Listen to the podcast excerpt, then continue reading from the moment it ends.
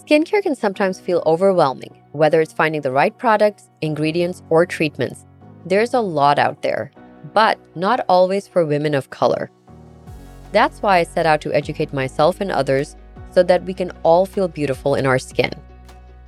Hello and welcome to the Skin Report. I'm Dr. Simran Sethi, an internal medicine doctor, mom of three, and CEO and founder of Renew MD Medical Spas and Skin by Dr. Sethi. If you've been following our show, you may know that we did a four part series in September on skin of color and the skincare industry. I highly suggest going back and listening to that series as we share some valuable insights on racist practices in the beauty industry, common concerns for melanated skin, and how to overcome them. For the entire month of October, we will be launching a new series on one of those common, yet misunderstood, and under researched skin conditions melasma. This will be our second episode in the series, and I highly suggest going back and listening to last week's show as it lays the foundation for what melasma is and who is most likely to experience it. For today, we'll be chatting about what is happening below the surface of your skin when you develop melasma. Having an informed understanding of the way melasma works can help us tackle it better with science backed skincare. So, without further ado, let's dive in.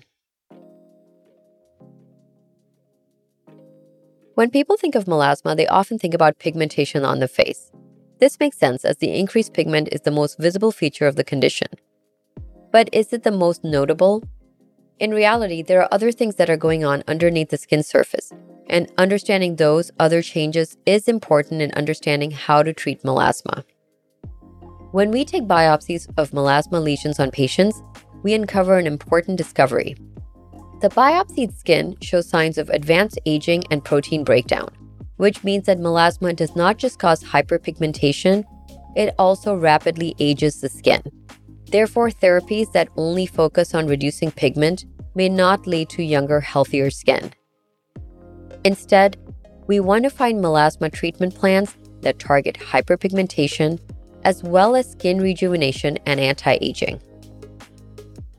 In our previous episode, we discussed the epidermis and the dermis, the top layer and deeper layer of our skin. If you'll recall, our pigment producing cells, melanocytes, live in our epidermis. However, there is a layer of skin between the epidermis and dermis called the basement membrane. With melasma, this membrane is weakened, which leads to melanin leaking into the dermis. Once melanin gets into the dermis, it becomes even more resistant to any type of elimination, and most medical treatments cannot touch it. This is an important concept to understand. I know that melasma waxes and wanes, and when I tell patients that we don't have any permanent solutions for melasma, they almost always ask, then why should I even bother investing in treating this? I completely understand this, and it would be my natural instinct too. However, it is important to control melasma as soon as possible because if left untreated, your skin will keep producing pigment in the epidermis. And as the epidermis gets saturated with excess pigment, it will keep leaking pigment into the dermis, making that excess pigment very, very difficult to get to. In our next episode, I will discuss the only current treatment for dermal melasma pigmentation.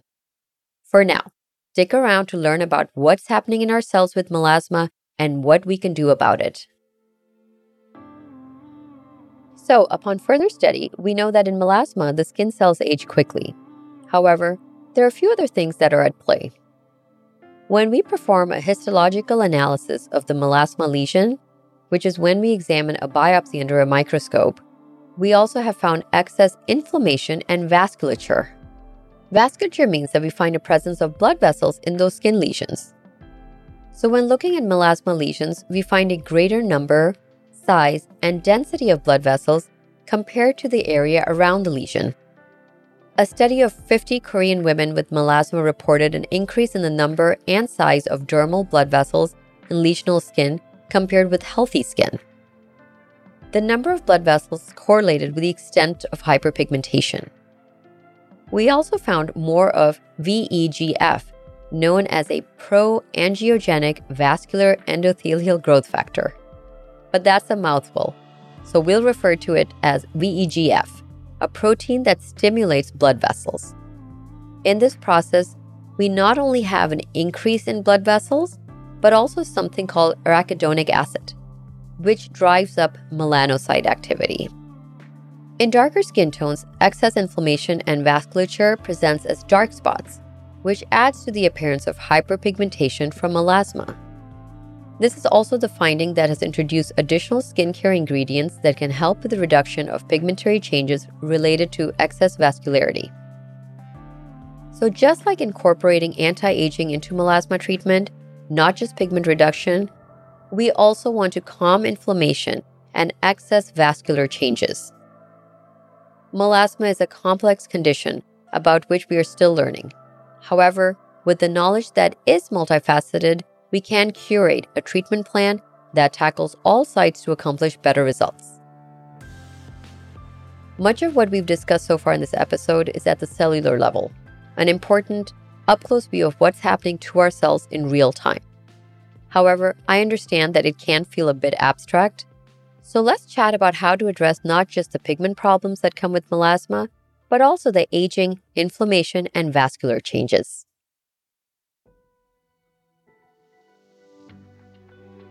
So you've made it through the scientific information. Now it's time to see how it applies to skincare. We'll begin with cleansing. People with melasma should treat their skin barrier as gently as possible. When people have melasma, they tend not to have oily or acne prone skin so there's no need to use harsh cleansers that strip the skin of natural oils. Instead, a gentle, hydrating cleanser can help restore the skin's lipid barrier. As the skin in melasma is already rapidly aging, it's prone to easy breakage in the lipid barrier. So we want a cleanser that focuses on nourishing the skin, not stripping it. When it comes to exfoliating, what should those with melasma look for? Well, first, I'd like to say that we should be very cautious about exfoliating, if we do it at all. First, I would stay away from chemical exfoliants like glycolic or lactic acid exfoliants, as these will strip the skin of natural oils. Remember, many companies choose not to call their chemical exfoliants what they really are, and instead call them glow serum or clarifying serum, which attracts a lot of women with melasma's attention. However, they end up really disrupting the skin's natural moisture balance and barrier. I would also avoid frequently using mechanical exfoliants and only do so once a week with a very, very fine mechanical exfoliant. Skin with melasma behaves like older skin, and as we age, skin becomes drier, which leads to buildup of flaky dead skin on the skin's surface. So you do need some exfoliation to remove this dead layer and to help other product penetrate the skin better. By only exfoliating once a week, we can avoid micro tears and breakage of the skin barrier. My melasma patients have found success with my line Skin Polish, as it contains a very fine physical micro exfoliant with pomegranate extract that helps dissolve dead skin cells. If you're struggling with melasma or just have dry skin, I recommend checking out my Skin Polish. Also, remember that a face brush is a form of physical exfoliation and can be too aggressive for people with melasma as these are usually notorious for causing micro tears in the skin. Before we wrap up today's episode, I want to quickly mention moisturizer. When it comes to melasma, we know that the skin is more aged, and any disruption in the skin barrier function will only increase pigment. So, keeping the skin hydrated is key. Replenishing with lipids is a great tool to have in your toolbox when it comes to tackling melasma. While melasma can be stubborn and sometimes frustrating, I hope the series brings you some relief that there are steps we can take to reduce pigment.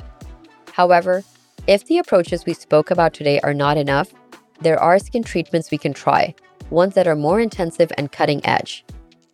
In our next episode, we'll find out what those are. If you'd like to learn more about science backed skincare or medical aesthetic treatments, Please subscribe to and turn on notifications for the Skin Report so you always know when a new episode is up. We have a newsletter that you can sign up for on the Skin Report by drsethi.com so that you can stay up to date on all our new episodes, blogs, products, and more. Additionally, if you have a skincare question or want to make an episode topic recommendation, please message me at renewmdwellness.com which is linked in my show notes, and I'll be sure to answer your question in an episode soon. Thanks for listening, and until next time, love the skin you're in and celebrate your beauty.